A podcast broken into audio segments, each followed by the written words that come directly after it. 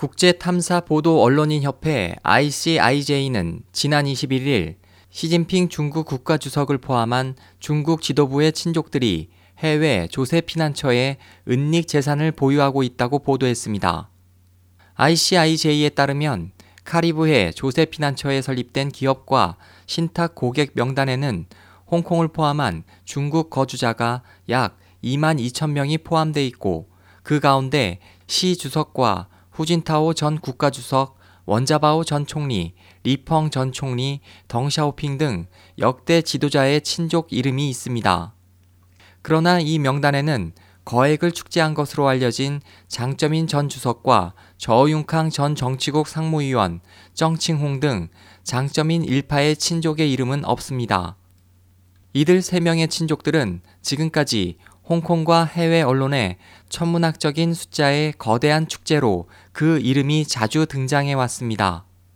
이 명단에서 이 세 명의 이름이 제외된 것으로부터 ICIJ가 이번 발표의 근거로 삼은 250만 건의 문서의 출처에 의심의 눈초리가 쏠리고 있습니다. ICIJ가 전한 바에 따르면 2012년 11월 이 단체를 이끄는 제러드 라일 기자는 조세 피난처의 금융 데이터를 포함한 휴대용 하드디스크를 입수했습니다.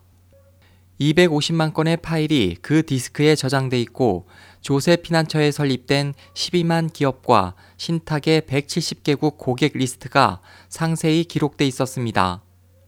데이터의 규모는 기밀 정보 공개 사이트 위키리크스가 2010년에 공개한 미국 외교 공전 데이터의 160배에 달합니다.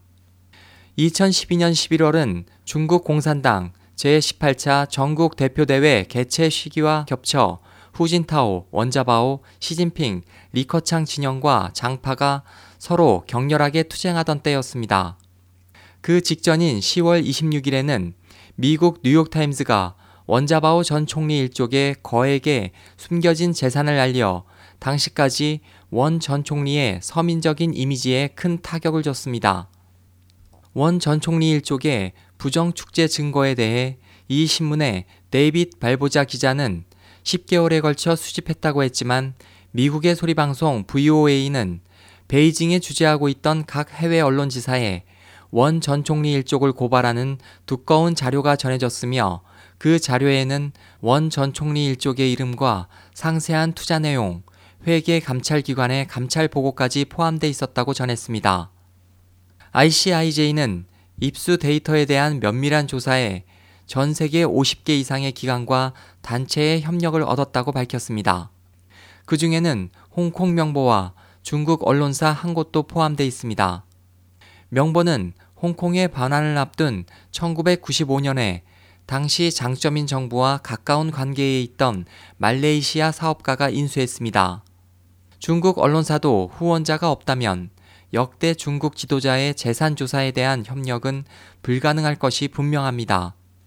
장파의 축제는 종종 홍콩과 해외 언론에서 다뤘습니다.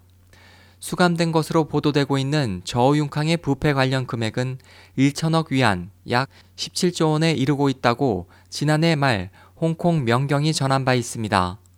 저우융캉의 일족은 중국의 석유 이권을 쥐고 있기 때문에 일족에 의한 부정축제는 이를 상회할 것으로 추정되고 있습니다. 한편 장점인 전 주석의 두 아들은 중국의 통신사업 관련 이권을 거의 독점하고 있습니다. 저우 일가의 재정관리인으로 불리는 류테난 전 국가에너지국장은 지난해 부패 혐의로 입건됐습니다. 미국의 중국 정보지 중국 사무는 장점인은 스위스 은행 비밀 계좌에 3억 5천만 달러, 약 3,700억 원을 맡기고 있다고 보도했으며 부패로 사형이 집행된 류진바오 전 중국은행 상하이 지점장은 2002년에 장 전 주석을 위해 20여억 달러를 제공했다고 진술한 것으로 보도됐습니다. 장파 중진 정칭웅도 그의 아들 정웨이가 2008년 시드니에서 호주의 부동산 거래 사상 세 번째로 고가인 물건을 구입한 것으로 보도됐습니다. 이러한 장파의 축제가 간과된 방대한 데이터는 호랑이를 잡으려는 시진핑 정권에 대해 장파가 드디어 협박장을 내민 것이 아닌가 하는 관측이 나오고 있습니다. SOH 희망지성 국제방송 홍승일이었습니다.